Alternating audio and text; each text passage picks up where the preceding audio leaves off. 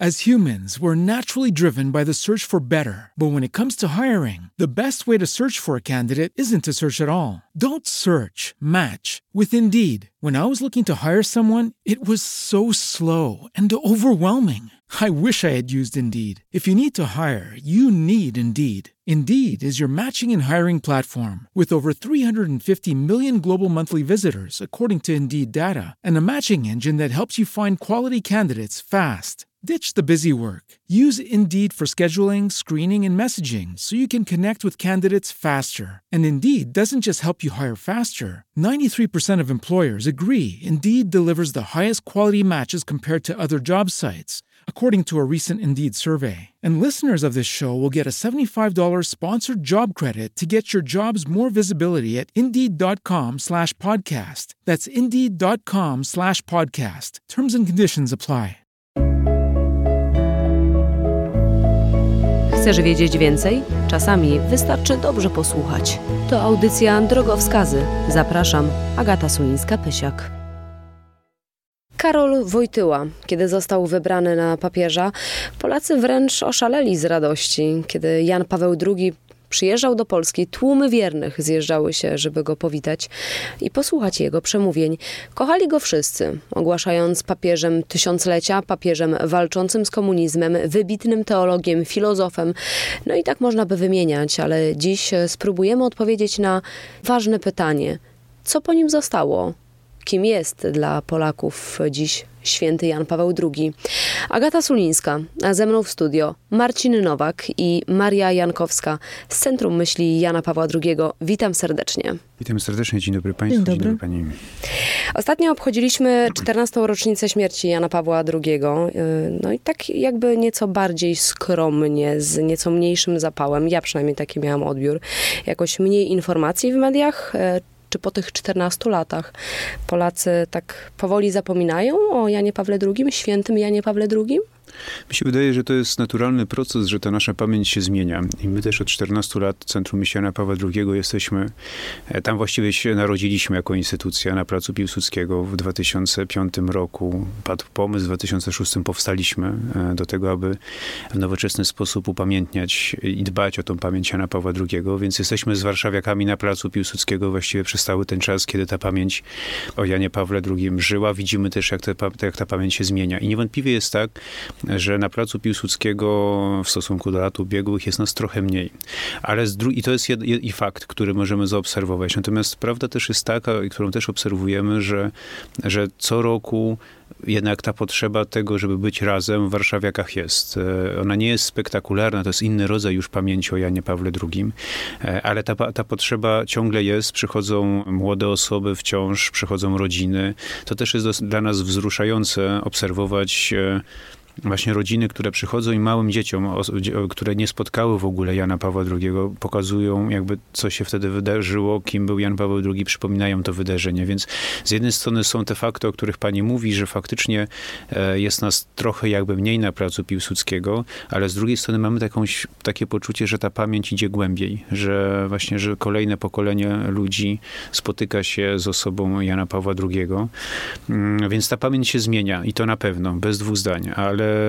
Zmienianie tak, oznacza wygasa. Wygasa, dokładnie tak. Dlatego że, dlatego, że w Centrum Misjana Pawła II już parę lat temu doszliśmy do wniosku, że e, naszym pomysłem na to, żeby troszczyć się o pamięć o Janie Pawle II jest właśnie mówienie nie tyle o samej osobie, bo nie jesteśmy muzeum, jesteśmy instytucją kultury, ale opowiadanie o wartościach, które były dla Jana Pawła II ważne, takich jak solidarność, jak miłosierdzie, jak pokój, jak dialog. To są takie rzeczywistości, myślę, że to są takie wartości, takie pojęcia, którym Jan Paweł II podczas swojego pontyfikatu cały czas służył, o nich mówił, przypominał. I dla nas, jako instytucji, która jest e, odpowiedzialna w jakimś sensie za, za pamięć o Janie Pawle II, należy to, aby te wartości ciągle były obecne w debacie publicznej, w naszych sercach, żebyśmy je ciągle wpuszczali w krwiobieg debaty publicznej i w tym sensie, i, to, i tym się zajmujemy, tym się zajmujemy w centrum, właśnie nie tyle upamiętniając osobę, oczywiście też to robimy, ale jakby koncentrując się na działaniach związanych z wartościami, z myślą. Nazywamy się Centrum Myśli Jana Pawła II i faktycznie ta myśl u nas jest bardzo ważna, e, jest bardzo istotnym elementem pamięci i mamy świadomość, e, że, że pamięć wymaga emocji, uczuć i dlatego jesteśmy z warszawiakami na Placu Piłsudskiego, ale staramy się stwarzać przestrzeń do tego, żeby ta pamięć te emocje pogłębiać i żeby warszawiacy, ludzie, którzy chcą się spotkać z Janem Pawłem II, od tych emocji przeszli do intelektualnego spotkania z, z nauczaniem Jana Pawła II. W tym roku wszystko pod hasłem Odnów oblicze. E, czuwanie zorganizowaliście na Placu Piłsudskiego. Dlaczego takie hasło? To jest wprost, myślę, nawiązanie do pierwszej pielgrzymki Jana Pawła II do Polski, w którym w tym roku obchodzimy 40. rocznicę. To są te słowa, e, fragment słów, które wypowiedział. Autorem w zasadzie tego e, hasła tegorocznej jest właśnie Marcin, więc za chwilę oddam Marcinowi głos, ale ja chciałam jeszcze jedno dopowiedzieć do tego, co przed chwilą powiedział właśnie Marcin, że my jako instytucja e, wychodzimy od myśli, ale tym naszym zadaniem jest upamiętnienie w takim rozumieniu, żeby, żeby to słowo, myśl Jana Pawła, wcześniej Karola Wojtyły, ona e, trwała w ludziach, ale żeby ona nie trwała sama dla siebie, tylko żeby ona przynosiła zmianę. I, i taką realną zmianę w każdym z nas, zaczynając od, od, nas samych, ale też, żeby ona się przekładała e, na, e, na nasze życie społeczne, polityczne, na nasze życie narodowe. Żeby te I, słowa przekuć w czyn. Dokładnie, żeby one nie, pozostawały tylko właśnie na sztandarze, ale żeby one były w naszych sercach i, i żeby nasze serca nimi mówiły. A dlaczego takie hasło, to myślę, że Marcin powie najlepiej. To jest faktycznie jest tak, że obserwując też działalność e, moich koleżanek i kolegów z działu właśnie stypendialnego i też z naszej pracy z młodymi ludźmi, mamy świadomość tego, że i też takiego własnego doświadczenia, że jeżeli odnowienie oblicza, czyli tej rewolucji, do której nas wzywał Jan Paweł II wtedy, rewolucji duchowej w 79 roku, nie dokonuje się e, hasłami, tylko dokonuje się przez odnowienie serca. E, a twarz e, dla Karola Wojtyły jako personalista, ale też i dla nas jest emanacją, jakby przez, w twarzy widać duszę człowieka, więc pomyśleliśmy sobie, że jeżeli chcemy zmieniać rzeczywistość i do tego i przypomnieć sens tych słów, to musimy popracować nad zaprosić warszawiaków i siebie do tego, żebyśmy odnowili swoje serce. Odnowili to znaczy przede wszystkim zrobili miejsce dla drugiego człowieka. Uczyli się tej wrażliwości na, na drugiego człowieka, na jego odmienność, na jego historię, e, bo z takiego miejsca na drugiego człowieka no nie, nie, zrobimy nic dobrego w świecie. Bez tej empatii, wrażliwości na, na potrzeby, e, bez odnowienia serca będziemy cały czas stali w miejscu. I my się, jesteśmy przekonani, że dzisiaj szczególnie potrzebujemy sobie tych słów, te słowa przypominać. Wtedy były bardzo ważne, e, ale właściwie one są ciągle ważne, bo ciągle nam zagraża takie niebezpieczeństwo, że to nasze serce będzie obrośnięte właśnie nienawiścią, e, rozpaczą, smutkiem, lękiem, czyli tymi wszystkimi rzeczami, które powodują, że nie jesteśmy szczęśliwymi ludźmi, e, ale też sami będąc nieszczęśliwi, nie potrafimy wejść w relację z drugim człowiekiem, e, a bez tego nie jest w stanie e, dokonać się nic dobrego w społeczeństwie, w naszym życiu. E, więc to odnowienie oblicza to jest tak naprawdę zaproszenie i przypomnienie, że mamy duszę, o tą duszę powinniśmy się troszczyć, ją pielęgnować, robić miejsce na, na drugiego człowieka, być ciekawym drugiego człowieka, bo tylko wtedy będziemy w stanie budować dojrzałe, pełne relacje z samym sobą, z drugim człowiekiem, z otoczeniem. Tak sobie myślę, że chyba ten Jan Paweł II złapałby się za głowę, gdyby poczytał trochę e, wpisy w internecie i te wszystkie hejty, które dziś e, no, przybrały tak ogromną skalę już e, w polskim społeczeństwie, ale nie tylko, myślę też w innych krajach. Ja myślę faktycznie, że, że jakby ten poziom nienawiści czy takiej złości jest, jest duży.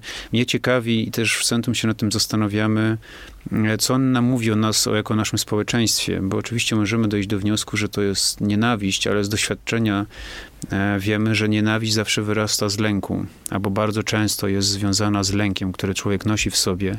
Gdy człowiek się boi, to człowiek jest agresywny. I teraz e, jest pytanie, czego my się tak dzisiaj boimy bardzo? E, czego tak bardzo się boimy? Dlaczego ta nasza tożsamość jest, nie czujemy się tak bezpiecznie i pewnie, żeby wejść na spotkanie autentyczne z drugim człowiekiem? Tyła nas tego uczył nieustannie. Znaczy pierwszy papież, który był w synagodze, pierwszy papież, który zrobił niezwykle odważne działania związane z zainicjowaniem modlitwy o pokój z przedstawicielami różnych religii, bardzo różnych, w Asyżu w 86 roku. Dla nas jest to niedościgniony wzór właśnie takiego odważnego wychodzenia na spotkanie z drugim człowiekiem, ale nie po to, żeby go nawracać, czy, czy jakoś przekonywać do swoich racji, tylko żeby mu towarzyszyć i być jego ciekawym, bo od tego, od tego doświadczenia, jakby ciekawości drugiego człowieka zaczyna się fascynująca droga. E, tak było w Asyżu, kiedy też pamiętam e, re, reakcje różnych środowisk właśnie na, na zainicjowane przez Jana Pawła II spotkania w Asyżu, że jak to, no, papież spotyka się z przedstawicielami innych religii, zupełnie, nie wiem, z buddystami, z różnymi innymi e, religiami. Po co? No i wtedy Jan Paweł II mówi właśnie o tym, że, że, jakby, że są takie wartości i takie rzeczywistości, które pokazują, że e, jest coś, co nas jednoczy. Taką wartością jest pokój e, i że my wszyscy powinniśmy o ten pokój się troszczyć, o ten pokój się starać, zabiegać i że bez takiego doświadczenia wspólnoty w jednym tym obszarze nie jest możliwe jakby działanie na rzecz pokoju w przyszłości. To Franciszek, papież Franciszek teraz też do tego doskonale wraca. No właśnie, to ciekawe, e, co pan mówi, bo dziś jakby wiele opinii jest e, na temat papieża Franciszka, który jeździ do krajów muzułmańskich. Trochę już nie pamiętamy o tym, że papież Jan Paweł II też to robił. To może było łatwiej zobaczyć, co, co jest dzisiaj, no bo to jest aktualne i też media nam o tym mówią. Myślę, że jak poczytamy przemówienia Jana Pawła z lat 80. czy początku lat 90., one są bardzo bliskie temu, co dzisiaj mówi Franciszek. Tylko myślę, że aktualność Franciszka polega na tym jego fenomen, że jest dzisiaj i że możemy go dotknąć, zobaczyć, usłyszeć na żywo. Ale myślę, że przełamał Jan Paweł II właśnie te różne tabu, czy różne obszary, których jakby były niedostępne dla papieża. A dzisiaj trochę przyjmujemy za oczywiste, że papież może pojechać do kraju muzułmańskiego i też jakby nie, już nie ma takiej, takiej histerii, bym powiedziała, na wewnątrz kościoła, że, że coś takiego się dzieje. No mamy inne czasy, też in, inaczej myślimy, myślimy o innych, tak myślę, że to jest też zasługa w moim przekonaniu e, właśnie otwartości Jana Pawła II na, na drugiego człowieka. I to jego spojrzenie, że każdy z nas jest e, ważny, e, każdy z nas jest równie równie godny, naszej uwagi i ma tą godność mamy równą wszyscy bez względu na to, czy jesteśmy takiego czy innego wyzwania, innego koloru skóry, mniej czy bardziej zasobni i, i to myślę, że to jest coś, co um, jest takie dzisiaj oczywiste, przynajmniej w nauczaniu papieża Franciszka, a, a jednak to też jest jakaś historia też Kościoła i też tego, co papież może, że tak powiem, dzisiaj, e, dzisiaj robić, co no właśnie, przyjmujemy za normalne. Tak, tym bardziej, że mi się wydaje, to, to jest też ciekawe, że ja mam takie wrażenie, obserwując też debatę, że my mamy taką pokusę, żeby myśleć dychotomicznie, znaczy przeciwstawiać sobie dobrego papieża Franciszka i złych papieża Benedykta, czy, e, czy, czy jeszcze wcześniej Jana Pawła II.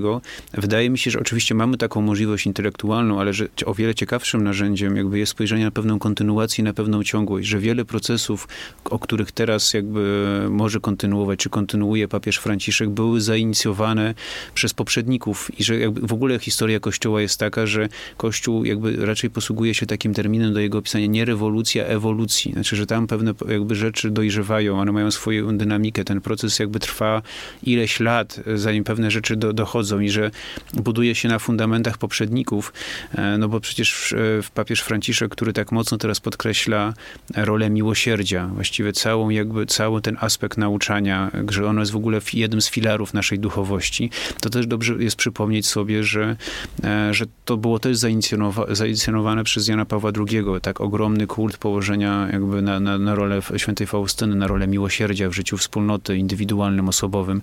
Więc e, wydaje mi się, że, że faktycznie mamy taką tendencję. To jest ciekawe dla psychologów, dla socjologów, dlaczego się posługujemy taką dychotomią. Może chodzi o język. Jan Paweł II, Benedykt XVI Y, mówili pięknie, ale też dość trudno. Papież Franciszek mówi już zupełnie innym językiem. My dziś lubimy mieć wszystko podane na tacy, nie lubimy zastanawiać się bardzo, co autor miał na myśli. Chcemy wiedzieć od razu w prostych, krótkich zdaniach, o co chodzi. Tak, być mo może tak być, że to jest kwestia języka. To jest jedna rzecz. Mi się tylko też wydaje, że e, albo faktycznie mamy inne trochę czasy i, i to tak, tak, jak mówiła Maria, że no bo jak sobie pomyślę o, o Janie Pawle II, mam takie obrazy, kiedy zakłada sombrero, kiedy zakłada, spotyka się z Bono z, z YouTube siebie, spotyka się z, z Ericiem Claptonem, e, jakby jest obecny też w tej w kulturze masowej, tak to nazwijmy. E, I to jakby jest, więc jakby też stawia te pierwsze kroki, może wtedy jakby właśnie wychodzenia i odczarowywania e, jakby właśnie papiestwa właśnie zamkniętego za spiżową bramą, niedostępnego, to przecież był pie pierwszy papież, który tak intensywnie pojechał w świat. Naprawdę, to my dzisiaj faktycznie, tak jak mówi Maria, do pewnej rzeczy już przyzwyczailiśmy się. Znaczy mamy jakby, że żyjemy, że dzisiaj już, już jakby po różnych rzeczach jest mało nas co szokować, jakby takich działań podejmowanych przez, przez papieża. Ale proszę, jakby cofnijmy się w pamięci właśnie o lata 80. pontyfikat, rzeczy rewolucyjne, naprawdę rewolucyjne z, tamtego, z tamtej perspektywy. Dzisiaj papież Franciszek, który właśnie też kontynuuje tą rewolucję, jeżeli chodzi o środki. Ucałowanie w ośrodku dla uchodźców e, stóp muzułmanki, mm. ileś właśnie prostych komunikatów, hasłowych komunikatów, jakby też do takiej naszej wrażliwości. Być może to też jakby powoduje, ale jakby e, to, to że jakby jest to przeciwstawienie. Ja myślę, że to też jest jeszcze jeden czynnik, że tam jest że nam jest trochę, że my też posiłkujemy się, czy potrzebujemy tego konfliktu. E, I że trudniej jest, że jak coś jest jakby, jak potrzebujemy też takich jasnych ocen, dobro, zło, e, dobry, zły, bo wtedy jak, jak, jak z tej konfrontacji wybrzmiewa jest silny przekaz, jest silny komunikat, jest wtedy właśnie jasne, wiadomo co, jak, e, teoretycznie jasno. A tutaj właśnie jest trochę inna logika. Jest trochę inna logika myślenia w ogóle o czasie, o postępie, o rozwoju.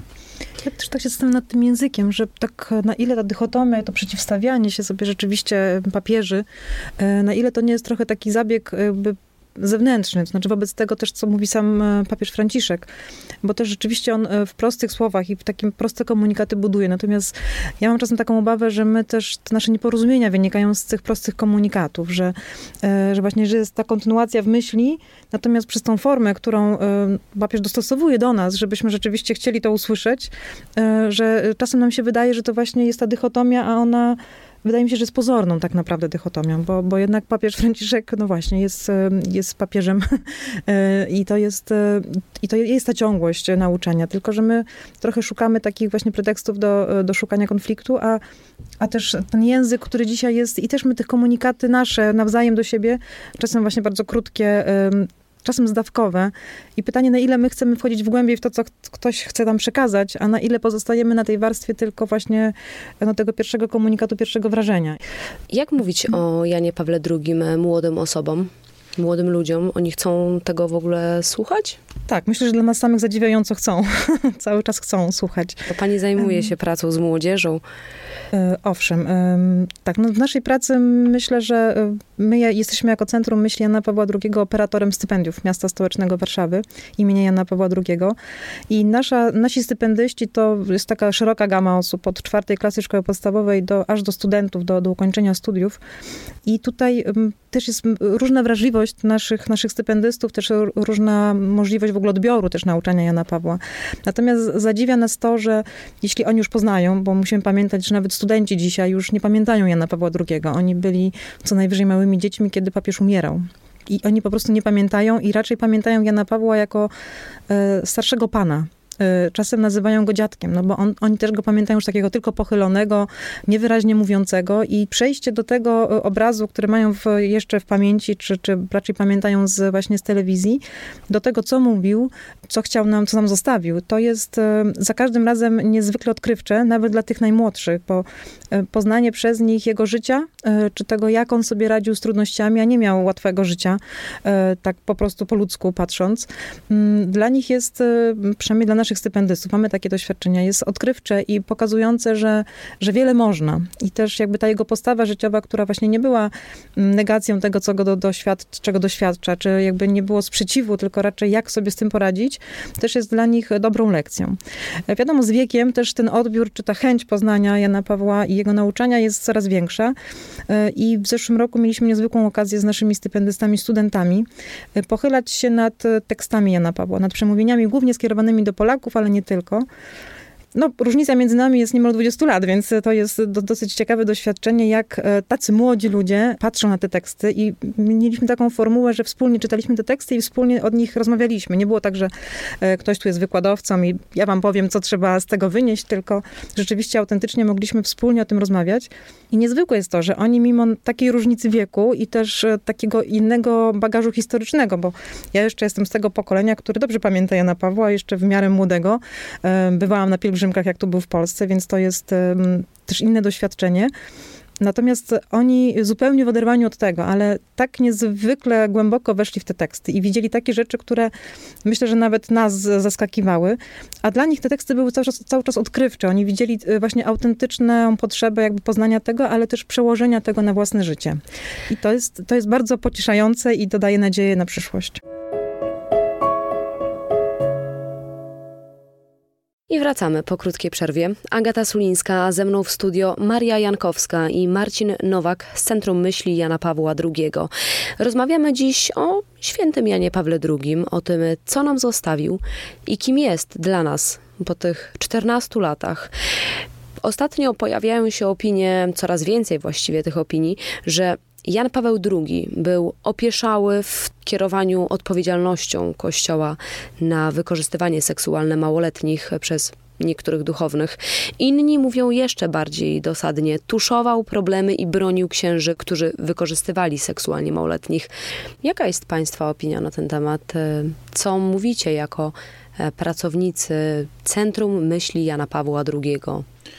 E, osobiście próbuję też zrozumieć to, bo to faktycznie jest wstrząsające, jakby te wszystkie doniesienia, ale jako świecka instytucja e, Centrum Myśli Jana Pawła II nie ma narzędzi, które pozwoliłyby jednoznacznie odpowiedzieć tutaj, czy tuszował, czy nie tuszował, gdzie wiedział, gdzie co nie wiedział, bo to nie mamy dostępu do archiwów, czekamy tak samo jak wszyscy na, na dokumenty, na badania, co, co się okaże jakby tutaj, ale jednocześnie mamy świadomość tego, e, że to, mm, czy też ja mam świadomość tego, że są fakty, które jakby historycznie są obecne, o których my często też zapominamy, a które mają e, z mojej perspektywy dosyć ważne znaczenie, dlatego że e, w 2001 roku Jan Paweł II opublikował e, list e, poświęcony problemom wykorzystywania seksualnego w, nie, przez księży w kościele.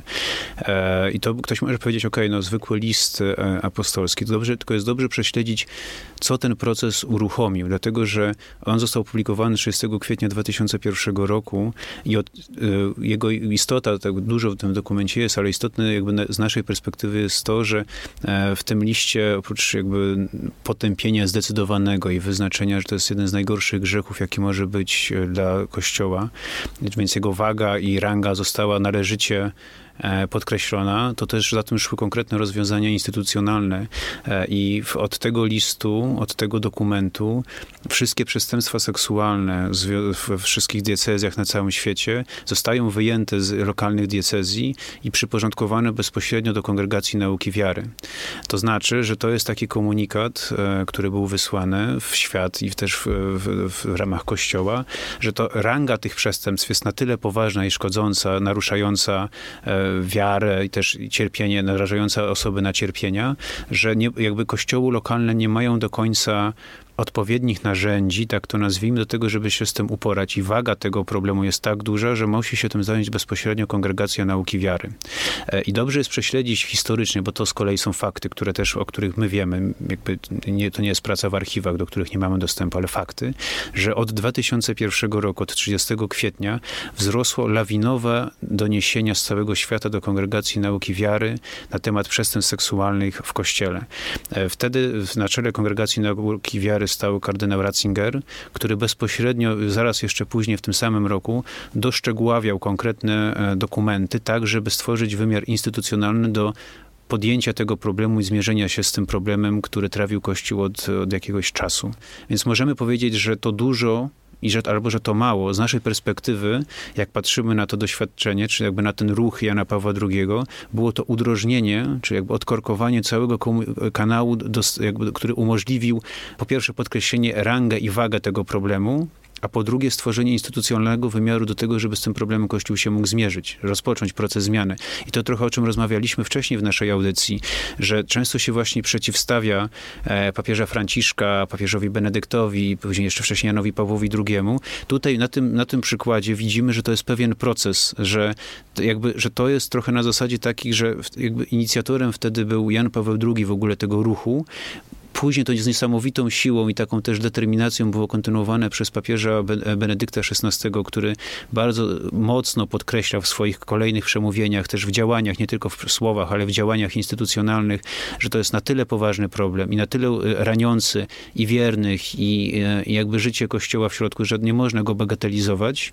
E, więc jakby to, to było przez papieża Benedykta XVI. No i mamy papieża Franciszka, który jeszcze mocniej jakby kontynuuje tą drogę oczyszczania Kościoła, czy radzenia sobie z tym problemem. Więc to są takie fakty. O, o nich wiemy i dla nas jest to też ciekawe i też takie pokazujące, że ten, że ten Jan Paweł II, który faktycznie był tym, dla nas przynajmniej, jest ciągle człowiekiem e, niesamowicie też intelektualnie ciekawym, ale przede wszystkim odważnym. E, I tutaj w tym ruchem sobie być może nie zdajemy do końca sprawy, że, że to też wymagało pewnego rodzaju odwagi, żeby zainicjować ten proces. I tak jak i tak patrzymy, tak ja patrzę osobiście na, e, na, to, na to zaangażowanie, to działanie, że tak jak Jan Paweł II Miał odwagę, kiedy przekraczał próg synagogi. E, miał odwagę, kiedy inicjował spotkania e, w Asyżu. Niesamowite posunięcie, rewolucyjne w kontekście historii Kościoła w ogóle. Tak samo miał odwagę, e, inicjując proces jakby oczyszczania Kościoła. Papież umarł w 2005 roku, więc nie mógł też do końca jakby, jakby być pilnować jakby tego, żeby ten proces e, e, dotrwał do końca, ale mieliśmy papieża Benedykta, mamy papieża Franciszka i miejmy nadzieję, że przez ten proces, który został wtedy zainicjowany przez Jana Pawła II, Kościół będzie mógł oczyścić się w wymiarze instytucjonalnym, ale też przede wszystkim duchowym, że wyjdzie z tego wzmocniony. E, pamiętając też właśnie o, to bez dwóch zdań, jakby o ogromnym dramacie i, i takim cierpieniu ofiar, które były w to zaangażowane. I to jest ten wymiar instytucjonalny, którym jako centrum właśnie też obserwujemy, śledzimy i też przypominamy, e, ale też jako instytucja kultury interesuje nas również ten aspekt duchowy, który jest obecny w tych, w tych wszystkich emocjach, w tym całym problemie, bo dla nas jest to oprócz oczywiście niewypowiedzianego cierpienia e, ofiar, e, które były w, uczestniczyły w tym całym przedsięwzięciu, czy też były właśnie uczestnikami wykorzystywania, to też jest pytanie o zło, o cierpienie. To są takie pytania, które są też jakby w, w obecne w tej dyskusji, w tej debacie o, o, o właśnie o roli bez jakby takiego strasznego zła. I to jako instytucja kultury próbujemy się z tym pytaniem zmierzyć, bo taka też jest trochę nasza rola, że jako Centrum Myślenia Pawła II też w obszarze kultury dbamy o ten głębszy wymiar dyskusji rzeczywistości. Przykładem tego jest e, sztuka e, Pawła Passiniego wystawiana w ramach festiwalu organizowanego przez Centrum Nowe Epifania. Sztuka się nazywała Chyba nie ja. W tym roku jest temat Judasza i jakby pytanie e, właśnie o rolę Judasza w historii zbawienia, o jego jakby wnętrze, co tam się działo w nim. E, I tutaj razem z Pawłem Passini, właściwie Paweł Passini jako reżyser tego spektaklu postawił pytanie właśnie o odpowiedzialność, w sensie o wiedzę, ale też tak właśnie nie po to, żeby oskarżać, tylko po to, żeby próbować zrozumieć, bo ogrom tego cierpienia jest tak duży e, i to zło jest tak duże, że ono my jak próbujemy sobie z nim poradzić e, na takim poziomie duchowym, tak jak umiemy, czyli stawiając pytania, próbując zrozumieć, mając też świadomość, że to są takie siły i takie rzeczy, których być może nie zrozumiemy, ale samo stawianie pytania, właśnie nie, nie wypychanie, nie uciekanie od tego, z odwagą, tak jak Jan Paweł II jakby konfrontował się z, z, z różnymi rzeczami właśnie z odwagą, tak dlatego chcemy jakby w, również w festiwalu naszym i w różnych innych naszych działaniach w obszarze kultury te, te różne tematy z tym związane też, ale i z innymi rzeczami podejmować. Pojawiają się opinie, że problemy związane z nadużyciami seksualnymi, z wykorzystywaniem seksualnym już właściwie do stolicy apostolskiej trafiały w latach 80. Zaczęło się od e, skandalu w USA. To już wtedy takie zarzuty padają. Jan Paweł II to wszystko słyszał, e, przyjmował, ale niekoniecznie coś z tym robił. No właśnie, wydaje mi się, że to jakby, że tutaj jesteśmy cały czas, no bo powstają kolejne książki e, na temat właśnie sytuacji i to jest naturalny proces, że próbujemy zrozumieć, poznać prawdę, tylko że jako pracownicy Centrum Myślenia Pawła II nie mamy takich narzędzi, żeby e, zabierać głos w dyskusji, no bo nie wiemy, jak było faktycznie. Te archiwa są dla nas niedostępne. E, miejmy nadzieję, że, że kiedyś badacze e, się również z tym będą mogli spotkać. My czekamy również, czekamy, obserwujemy. Co ciekawe jest też, że ostatnio badania dla Okopres właśnie na temat odpowiedzialności za zatuszowanie skandali w kościele, aż 50, ponad 52 osoby uważa, że Jan Paweł II nie ma odpowiedzi, nie, nie ponosi odpowiedzialności za, to, za, za, za te wydarzenia, tego, że ta prawda nie wychodziła na jaw. Co też jest ciekawe dla nas, bardzo dużo młodych osób, ponad 36% zdecydowanie opowiada się za tym, że Jan Paweł II nie jest odpowiedzialny za te wszystkie rzeczy związane z, z tymi rzeczami, więc widzimy, rozumiemy ten proces, rozumiemy, że to jest jakby chęć, chęć zrozumienia, czy jakby, że nasz wielki papież Jan Paweł II, czy wiedział, czy nie wiedział. I to jest jakby naturalne pytanie, które sobie zadajemy. Tylko, że jako świecka instytucja, powtórzę, nie mamy narzędzi, żeby na tym etapie odpowiedzieć. Robimy po prostu swoją pracę, mając na, jakby w świadomości te fakty, o których rozmawialiśmy wcześniej, właśnie o e, znaczącym liście, który uruchomił, odkorkował jakby proces wyjmowania problemów pedofilii z lokalnych kościołów i kierowania bezpośrednio do Watykanu, żeby udrożnić czy rozwiązać te wszystkie problemy, być może, które były różnych e, utrudnień, tak to nazwijmy, z docieraniem informacji o tego typu e, przestępstwach bezpośrednio do, do, do, do Watykanu. Kardynał e, Stanisław Dziwisz ostatnio też zabrał głos, e, wydał oświadczenie. Mm, kardynał, który no, był wiele lat blisko papieża, najbliżej. W swoim oświadczeniu pisze, mm, najpierw przywołuje kryzys dotyczący molestowania seksualnego, który, jak to określił, zaczął fermentować się w Stanach Zjednoczonych w latach 80. No i dalej pisze, papież najpierw obserwował poczynania episkopatu USA, a gdy doszedł do wniosku, że potrzebne mu są nowe narzędzia do walki z tymi przestępstwami, wyposażył przełożonych kościelnych w nowe uprawnienia. Czy to jest tak, że trochę Jan Paweł II, tak jak już pan wspomniał, przekazał tę odpowiedzialność tym kościołom lokalnym, żeby to one zajęły się problemem w swoich środowiskach? To jest trochę tak, że Kościół generalnie ma e, jakby strukturę, my myślimy, wszyscy myślimy, albo bardzo często myślimy, że Kościół jest instytucją hierarchiczną. E, I do pewnego stopnia jest to prawda, ale równie silną jakby jest ten tendencją w kościele, że jest bardzo mocna decentralizacja i że kościoły lokalne są, nie chcę powiedzieć na tyle na, na, na równi instytucjonalnej z, z papieżem, bo oczywiście jest autorytet papieża, ale że mają bardzo dużą autonomię. I oczywiście można spojrzeć na to, że Jan Paweł II ceduje odpowiedzialność na kościoły lokalne, albo niektó niektórzy powiedzą umywa ręce, ale wydaje mi się, że właśnie to jest raczej e, decentralizowanie niż umywanie rąk, dlatego że to jest też taka filozofia trochę e, Jana Pawła II, głębsza jeszcze, że ten poziom lokalny, czy też jakby jest bardzo, jest, jest, jest nie, nie, papież był, nie, był raczej przeciwnikiem jakby takiego, zresztą tak mocno też podkreślał o wolności, e, że ta wolność dla niego była bardzo ważna i to przekazanie decyzji, czy jakby, jakby e, do, do kościołów lokalnych być może wynikało z takiego rozumienia wolności, że nie, nie, nie podkreślania swojej jakby omnipotencji, sprawczości, że teraz ja jakby rozdzielę, rozdzielę, pokażę wszystko jak powinno być, tylko włączenia jakby kościołów lokalnych w to, w to przedsięwzięcie. No też w jakimś mierze myślę, że to jest spójne z, w ogóle z nauczaniem Jana Pawła. My dzisiaj to nazywamy subsydiarnością, czyli jakby trochę nie tyle dzielenie się może odpowiedzialnością, albo raczej danie okazji do wzięcia tej odpowiedzialności. I e, postawa, że raczej, e, tu tak jak, jak kardynał Dziwisz wspominał, że jakby trochę obserwował, jak te kościoły sobie poradzą z tą sytuacją, a dopiero jak zobaczył, że one właśnie sobie nie radzą, to jakby zareagował swoim autorytetem i wtedy właśnie mm, są te, te działania już z mm, pozycji stolicy apostolskiej, że też myślę, że to jest jakby spójne z, jakby z, jako, jako osoba po prostu, jako Jan Paweł II, że to jest najpierw i wolność, ale też zarówno jakby to uczenie odpowiedzialności, bo nie wyobrażam sobie, żeby, y, żeby w ramach tego y, dzielenia się odpowiedzialnością nie było też nauki ze strony Jana Pawła, że to jest właśnie, że to jest złe. Ale też myślę, że cała historia i teraz y, w ogóle nadużyć seksualnych w kościele, czy gdziekolwiek indziej, ale też tego, jak, jak my sobie z tym radzimy, albo raczej jak sobie nie radzimy na różnych polach, nie tylko w kościele, bo pamiętajmy, że nie tylko kościół jest ofiarą, czy jakby tym polem, gdzie, gdzie te przestępstwa się dokonują, pokazuje tylko, jak, e, jak straszny jest to mechanizm zła, który się za tym kryje. I, I też pokazuje to, co mówił Marcin przed chwilą o tym, że właśnie staramy się zrozumieć to zło. Nie wiem, czy jesteśmy w stanie, ale na pewno ten mechanizm zła i tego jakby to zło, które jest e, doświadczeniem ofiar, e, jest tak ogromne i ma taką siłę, że ono jakby niszczy wszystkich wokół. I to jest, myślę, że niesamowita siła samego zła w sobie po prostu. No niektórzy próbują tak zrozumieć zło, albo może właśnie nie próbują, bo dziś dochodzi do takich sytuacji, które no jeszcze niedawno były nie do pomyślenia, na przykład niszczenie pomników Jana Pawła II w Pile, czy w Stargardzie Gdańskim. Z kolei na posągu papieża w Poznaniu ktoś zawiesił jakąś kartkę z napisem kryłem pedofilię.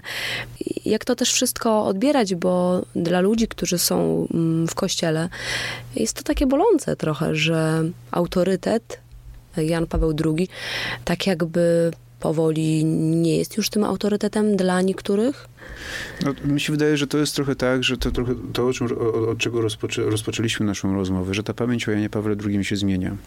Dla nas nieustannie Jan Paweł II jest osobą, e, dla mnie osobiście, z niesamowicie przenikliwym spojrzeniem, e, z ciekawym czytaniem świata, filozofem, z dużą wrażliwością, ale mam też świadomość, i to jest dla mnie, jakby to bez względu na to, co się dzieje, e, jakby nadal jakby lubię czytać, słuchać i przebywać z myślą Wojtyły, bo, bo ona jest dla mnie jakoś inspirująca, ale rozumiem też, że ten poziom emocji mm, czy uczuć, które towarzyszą e, kolejnym e, prawdom, które się pojawiają, za którym, bo to, to trochę już rozmawialiśmy, że nienawiść zawsze jest z jakąś, jakąś zranieniem, jakimś. Ja próbuję raczej nie tyle jakby potępić, ale zrozumieć też ludzi tych, jeżeli to są czyste intencje, bo to też mm, e, czasami jest tak, że to są po prostu intencje ob, ob, obliczone na jakieś działania, nie wiem, polityczne, mające na zasadzie jakby, jakby roz, rozbuchanie jakiejś dyskusji. To jest dla mnie manipulowanie i raczej jestem tutaj jakby nie tyle przeciwnikiem, ale to jakby nie jest dla mnie jakby obszar do zastanowienia, ale jeżeli są żywe relacje, reakcje ludzi, którzy naprawdę mają gdzieś swoją historię cierpienia, to to jest zawsze też jakiś głos, który dobrze byłoby wysłuchać. A dla mnie, osoby, dla osoby osobiście, która jest związana z Janem Pawłem II, e, raczej to jest taka świadomość tego, że to po prostu ta pamięć będzie się zmieniała i że e, trzeba się jakby przygotować na to, że autorytety czy ważne osoby w naszym życiu publicznym e, są narażone na tego typu działania. E, z racji nawet to działa trochę taki mechanizm psychologiczny zawiedzionej miłości. Znaczy, jak kogoś się bardzo kocha, to później bardzo łatwo jest kogoś znienawidzieć, bo zawiódł, nie wiem, zaufanie, bo przerzucić na niego różne swoje rzeczy. I myślę, że tu podobny mechanizm e, funkcjonuje, że, że my tak bardzo długo kochaliśmy i niektórzy cały czas kochają i oby to trwało jak najdłużej Jana Pawła II, że teraz te kolejne prawdy, które do nas docierają, czy fakty, czy doniesienia, są na tyle silne e, emocjonalnie, że szukamy trochę w chaosie i w takim jakby właśnie nie mamy narzędzi poznawczych, jak sobie z tym poradzić, więc bardzo często wylewamy tą, ten niepokój, ten lęk, e, tą złość e, na forach internetowych, właśnie podejmując jakieś takie działania, bo nie radzimy sobie jakby, że ten, że ten autorytet, ta osoba, która była właściwie dla nas nas tak ważna, dla nas ciągle jest, a dla niektórych być może właśnie poprzez te doniesienia przestaje być, że coś tam zaczyna jakby uderzać w jakiś naj, naj, najczulszy element tożsamości i to może rodzić jakby napięcie, strach, nienawiść. Jeżeli to jest autentyczne, to jest ważny dla nas też komunikat jako osób, które się zajmują jakby e, Janem Pawłem II, jak z takimi ludźmi później za jakiś czas rozmawiać, jak z nimi jakby e, dyskutować, zapraszać do dialogu, słuchać się wzajemnie. A jeżeli to jest robione z intencji manipulacyjnych, tylko na zasadzie, nie wiem, skandalu, czy jakby zwrócenia uwagi na siebie z różnych innych powodów, a nie jest to wynik jakby działań wypływających z serca, no to dla nas to jest jakby też trochę problematyczne, bo, bo my nie chcemy też wchodzić jakby w, e, być jakby obiektem manipulowania. Jeżeli się wzajemnie szanujemy i jakby chcemy rozmawiać również z osobami, które są pełne, nie wiem, złości czy irytacji, to jak najbardziej tak, tylko że właśnie że potrzebujemy tego elementarnego szacunku, jakby z jednej i z drugiej strony, żebyśmy mogli się spotkać i rozmawiać. To do tematu wrócimy po krótkiej przerwie.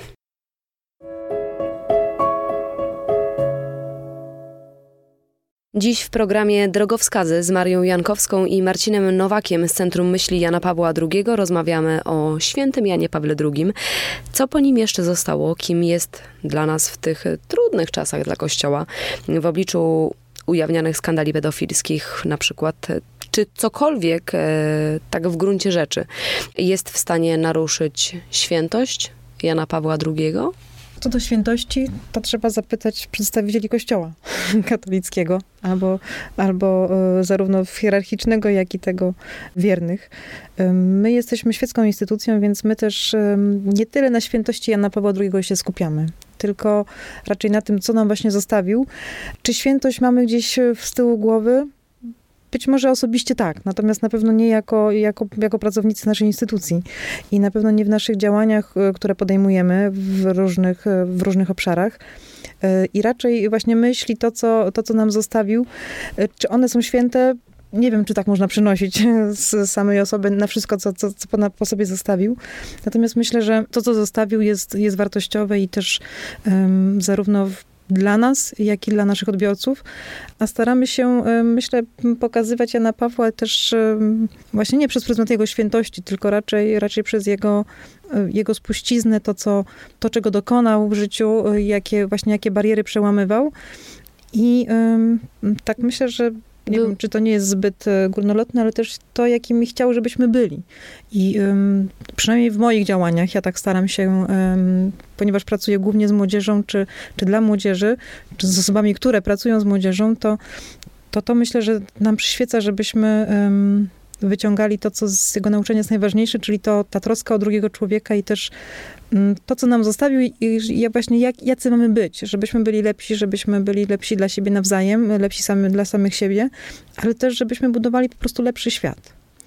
I myślę, że to tak, nie chwaląc nas samych, to myślę, że to staramy się robić w naszych, w naszych, w naszych przedsięwzięciach. I tych kulturalnych, i edukacyjnych, i tych, które jakoś nawet, nawet nam samym się wymykają spod tutaj jakiejś klasyfikacji, bo Robimy między innymi na 2020 rok, mamy, planujemy otworzyć taki wortal Jana Pawła II, który jest nawet w sumie sama nie wiem, czym on będzie dokładnie, jak, to na, nazwać, żebyśmy dobrze to wszyscy od razu sobie znaleźli jakąś szufladkę na to, ale to będzie wielka biblioteka właśnie spuścizny Jana Pawła II, zarówno e, dokumentów, e, przemówień, e, różnych dokumentów kościelnych, ale też świadectw różnych archiwów, zarówno państwowych, jak i kościelnych, czy, czy prywatnych.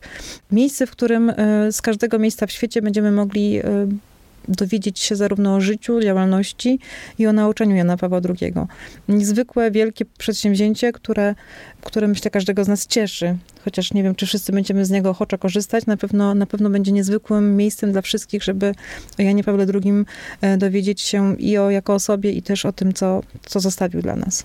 Tak, mi się wydaje, że to, co mówi właśnie Maria, jakby w centrum, e, które ma swój dział edukacyjno-społeczny, e, ma swój dział badawczo naukowy, mamy bibliotekę, mamy też w końcu dział upowszechniania i to jest ten dział, w którym ja pracuję. I dla mnie osobiście, mm, oprócz tej wyobraźni miłosierdzia, o której Maria opowiadała i którą starają się zarazić czy zaprosić do spotkania z tą wyobraźnią miłosierdzia z młodymi ludźmi poprzez pracę w hospicjach, poprzez pracę e, w salach szpitalnych, w domach opieki, gdzie nasi stypendyści idą e, i pomagają drugiemu człowiekowi, co dla mnie osobiście jest ogromnym powodem do radości, że, że pracuję w takim miejscu, które ma takich ludzi, takich animatorów, e, którzy, które budują, e, osoby, które budują właśnie pomniki nie takie monumentalne, tylko ciche, praca na nawykach serca. Dla mnie to jest piękne, bardzo mnie to zawsze porusza. Więc to jest jedna rzecz, ale dla mnie osobiście, oprócz tego, że to jest właśnie ta wyobraźnia miłosierdzia, mnie osobiście bardzo porusza w Janie Pawle II i, i ciągle powoduje, że on jest dla mnie E, dla mnie osobiście jest niezwykle fascynującym myślicielem. To jest to, co mnie pociąga w Janie Pawle II. Jego myśl, jego przenikliwość spojrzenia, jego dialog, jakby gotowość do dialogu. To są takie rzeczy, które mnie e, jakoś napędzają w myśleniu o Wojtyle. I cieszę się bardzo, że mogę e, przy użyciu e, jakby myśli Jana Pawła II pomagać nam wszystkim e, budować wrażliwość na głębszy wymiar rzeczywistości, bo to osobiście jest moja motywacja, która mnie napędza w mojej pracy, żebyśmy pomagali sobie nawzajem e, naszymi działaniami, mieć wrażliwość na to, że życie ma trochę głębszy sens niż tylko zarabianie pieniędzy, bycie w pracy, w pośpiechu, że za tym wszystkim jest głęboki sens i żebyśmy się z tym pytaniem, po co to robimy, dokąd zmierzamy, jaki jest kierunek naszego życia, jak budować dobre i pełne, dojrzałe relacje z sobą samym, z drugim człowiekiem. Byśmy sobie o tym przypominali. I dla mnie osobiście Jan Paweł II jest taką osobą, dzięki której e, mogę sobie i, i osobom, które, do których kieruję nasze projekty, przypominać. A kierujemy je do bardzo różnych osób, bo z kolei to moja działka, Marii działka, to jest praca z młodymi ludźmi. Ja pracuję z animatorami kultury, z artystami, realizujemy projekty, malujemy murale w przestrzeni miejskiej, budujemy instalacje w przestrzeni miejskiej. Mnie osobiście bardzo to jakby też ciekawi właśnie wchodzenie w, w dialog z popkulturą. Stwarzamy przestrzeń spotkania z, z przedstawicielami bardzo różnych środowisk w centrum na Foxal 11 na pierwszym piętrze.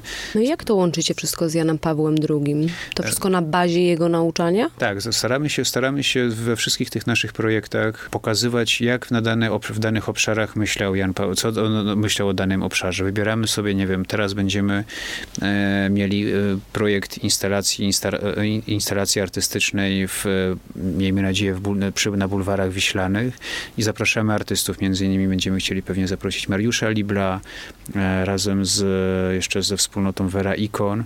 E, zapraszamy artystów e, do wspólnej rozpotkania, rozmowy. Wybieramy fragmenty, które chcielibyśmy, do których chcielibyśmy ich zaprosić, żeby oni swoimi jakby środkami wyrazu opowiedzieli, jak oni czytają ten fragment. Teraz będzie godność człowieka. E, wcześniej było właśnie wolność.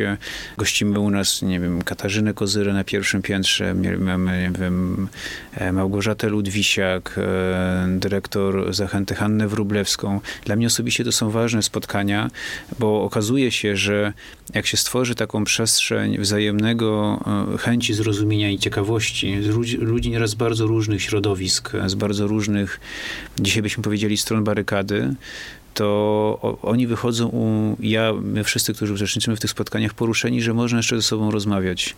I dla mnie to jest osobiście bardzo dobre e, doświadczenie, bo właśnie taki był Jan Paweł II w mojej jakby recepcji, w mojej pamięci. Jakby człowiek, który miał odwagę wychodzenia na spotkania z drugim człowiekiem, nie w lęku, nie w nienawiści, ale w ciekawości drugiego człowieka, jego świata. Mógł sobie na to pozwolić, bo sam był zintegrowany, sam był e, jakby, miał poczucie tego, jakby kim jest, i nie musiał się obawiać tego, że wychodząc i spotykając się z drugim człowiekiem coś straci. Raczej wychodził jakby na spotkanie z drugim człowiekiem, mając świadomość tego, że to, to spotkanie może go jakoś ubogacić.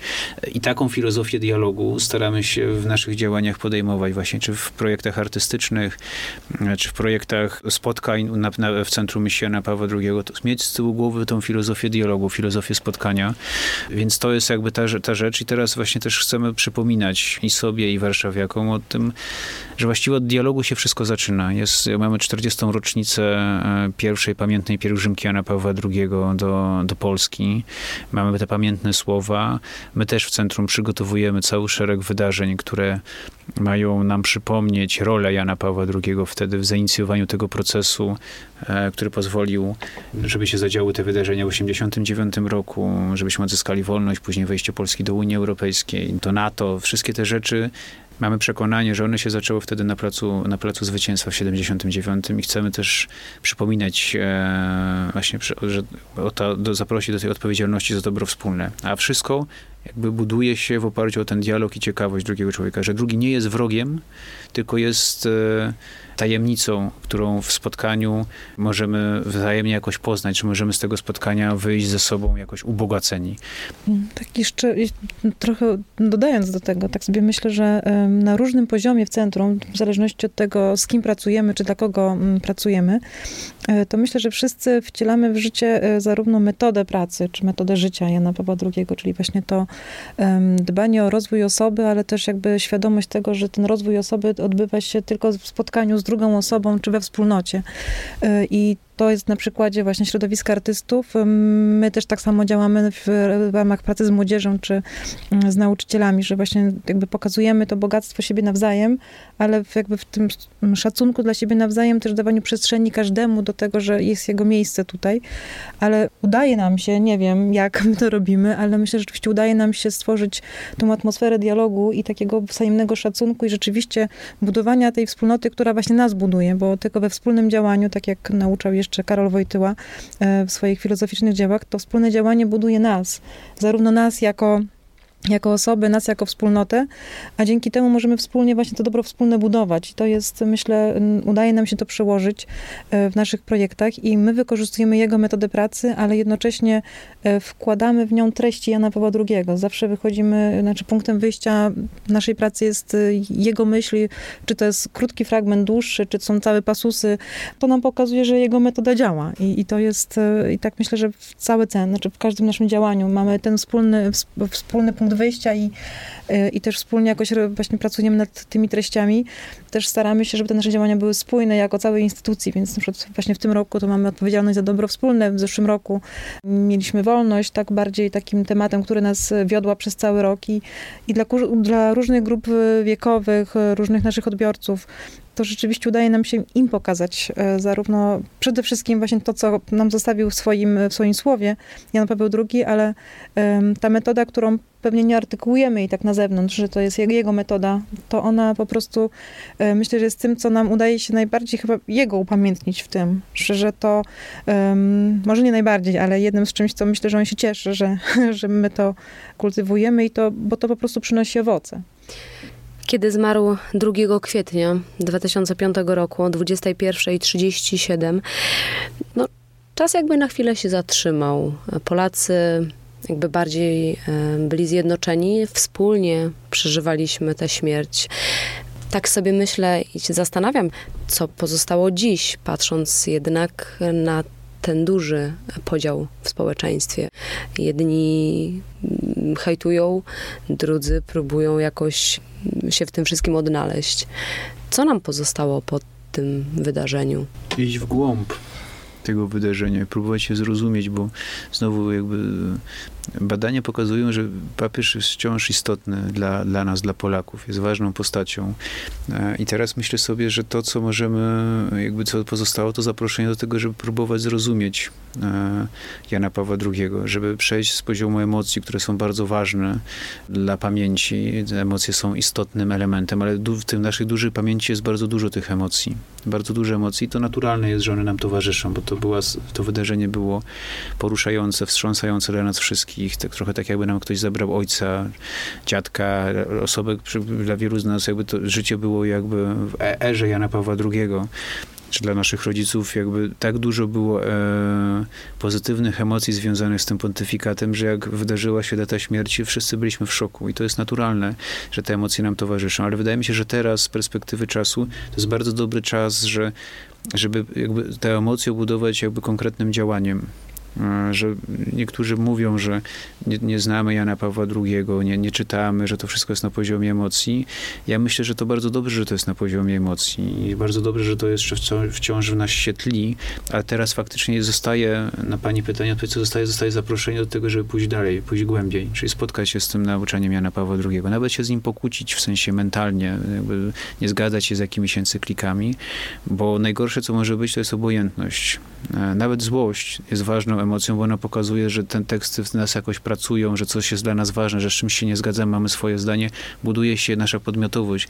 Więc takie zaproszenie do spotkania z nauczeniem Jana Pawła II, e, wydaje mi się, że to jest takie realne zaproszenie, że jeżeli chcemy, żeby ta pamięć o Janie Pawle II e, żyła, jeżeli on jest dla nas ważny, to dbajmy o to, żebyśmy pogłębiali tą naszą znajomość Jana Pawła II. Nie na poziomie emocji i wzruszeń, które są, podkreślę jeszcze raz, bardzo ważne i istotne, ale na poziomie jakby poznania. Bo wtedy, kiedy my poznamy i zrozumiemy, to zajdzie ten proces, o którego, o którego Jan Paweł II nas wzywał w 79 do odnowienia oblicza, bo jego myśl jakby zejdzie z głowy, znowu wróci do serca. To jest w ogóle ciekawy paradoks jakby, jakby poznawania, że żeby zaczyna się wszystko od serca, od emocji, do tego, żebyśmy poznali, e, zrozumieli i żebyśmy znowu weszli, jakby, jakby z głowy znowu zeszli do serca, do działania. Tylko, że już nie dlatego, żeby się wzruszać, tylko dlatego, żeby iść i zmieniać świat. E, żeby iść i podejmować odpowiedzialność za swoją wspólnotę lokalną, za swoją rodzinę, za swoich najbliższych, żeby razem e, zmieniać jakby rzeczywistość. A to się do, może dokonywać tylko wtedy, kiedy faktycznie będziemy osadzeni w tym nauczaniu Jana Pawła II. Dlatego zapraszamy do Biblioteki Centrum Myśli Jana Pawła II na Foxel 11. Zawsze można przyjść. Nasze koleżanki pomogą, e, żeby poczytać, e, spotkać się, pokłócić się, nie zgadzać się, bo to jest bardzo ważne, żeby wejść w żywą relację ze słowem z Jana Pawła II, nawet jeżeli ona jest trudna, ale jest żywa, a to o to nam chodzi, żeby ta pamięć żyła. Dziękuję bardzo za tę rozmowę. Naszymi gośćmi Gośćmi dziś byli Maria Jankowska i Marcin Nowak z Centrum Myśli Jana Pawła II. Dziękujemy. Dziękujemy, dziękuję, dziękuję Państwu.